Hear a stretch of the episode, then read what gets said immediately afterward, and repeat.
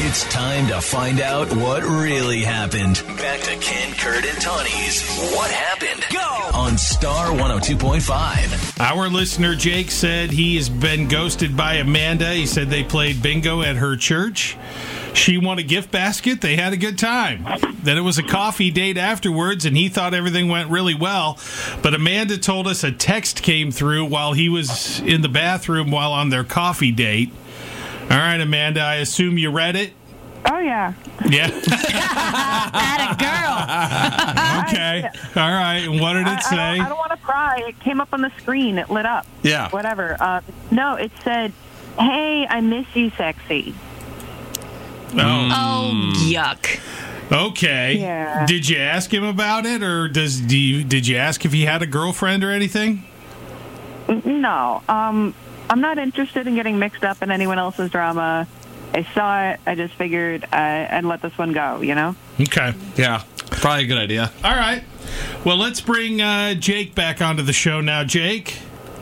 Hey, Hey. Okay. Hey. Not as perky. Not as perky E are we, Jake? Yeah, Jake. So you heard Amanda, and she said Uh. she saw the text.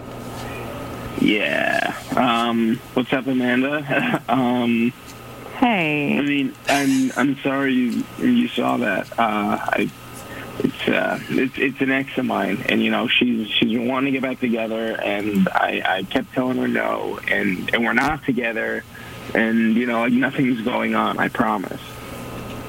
Okay. Uh, I get that, but I still don't want to get caught in your drama. No, there, there, there is no drama. That's that's the thing. It's, it's over with her. Uh, I ignored the message, and she never reached out again. So like, it's. I think she, she's really got the message. So like, we're good. I'm sorry. I'm just not interested. I, I had a nice time with you. I, I think I'm looking for something else. I, I'm sorry. I have to go.